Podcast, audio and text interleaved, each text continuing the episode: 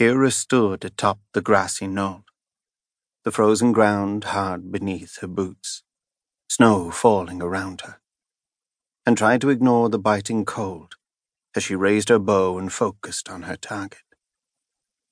She narrowed her eyes, shutting out the rest of the world.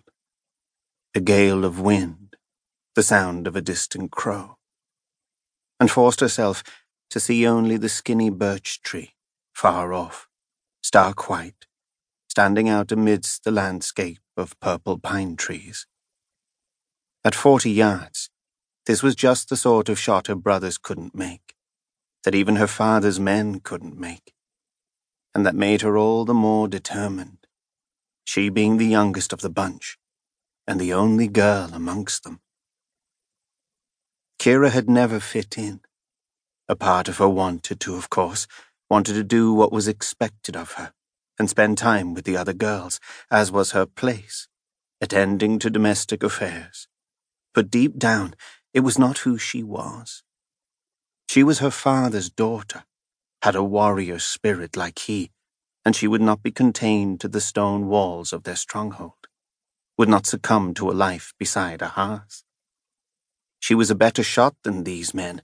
Indeed, she could already outshoot her father's finest archers, and she would do whatever she had to, to prove to them all, most of all her father, that she deserved to be taken seriously.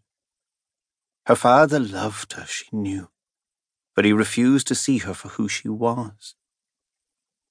Kyra did her best training far from the fort, out here on the plains of Volis, alone, which suited her well since she, the only girl in a fort of warriors, had learned to be alone. She had taken to retreating here every day, her favorite spot, high atop the plateau overlooking the fort's rambling stone walls, where she could find good trees, skinny trees, hard to hit.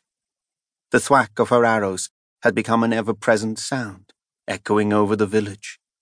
Not a tree up here had been spared from her arrows, their trunks scarred, some trees already leaning. Most of her father's archers, Kyra knew, took aim at the mice that covered the plains. When she had first started, she had tried that herself, and had found she could kill them quite easily. But that had sickened her. She was fearless but sensitive too, and killing a living thing with no purpose displeased her.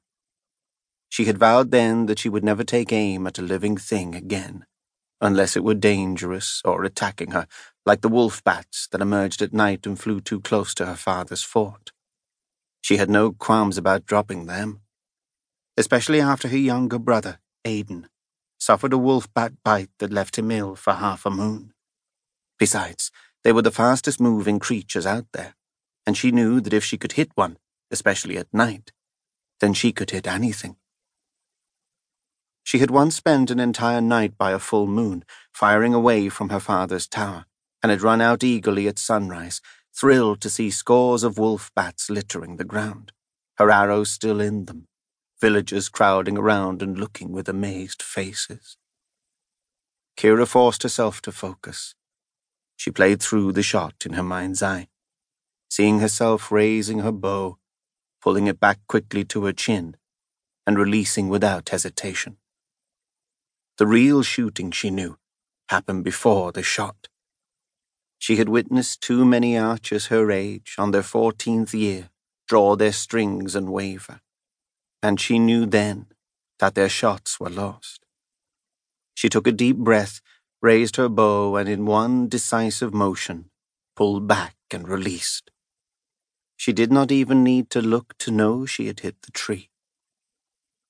A moment later she heard its thwack, but she had already turned away, already looking for another target, one further off.